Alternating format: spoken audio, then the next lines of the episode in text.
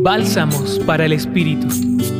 El texto de Mateo capítulo 1 en los versículos 18 al 24, propuesto por la liturgia para este día, presenta la situación de María encinta, la respuesta humana de José, su esposo, y la respuesta de Dios a través del ángel.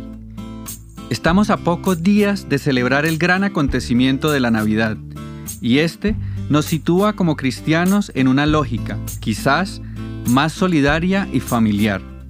La historia de María embarazada a través del Espíritu Santo habla de dos caminos alternativos. Por una parte, el de un José justo, pero todavía incapaz de acoger aquello que supera las maneras formales de resolver los desafíos. Y por otra parte, el de Dios, que a través del ángel comunica paz y deseo de solidaridad en medio de las grandes confusiones de la vida.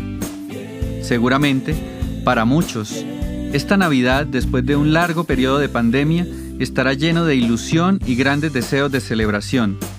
Y, sin embargo, para otros, la situación puede ser aún oscura y rodeada de incertidumbres. Que en medio de la propia situación, cada uno de nosotros pueda acoger este tiempo, con la certeza de que Dios con nosotros acompaña todos los caminos e invita, así como lo hizo con José, a recibir con solidaridad y esperanza los desafíos del tiempo presente.